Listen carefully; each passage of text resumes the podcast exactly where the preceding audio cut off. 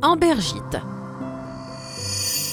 J'ai été nommé d'après le minéralogiste suédois Alex Hamburg, qui m'a décrite en 1890.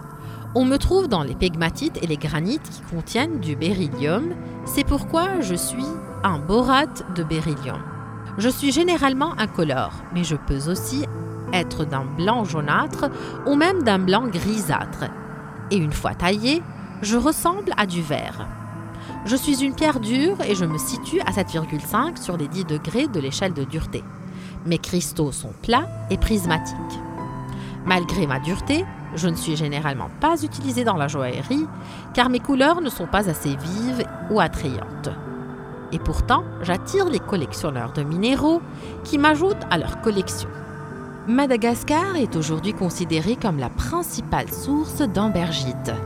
Le Myanmar est une autre provenance bien connue pour les petites pierres, mais de haute valeur.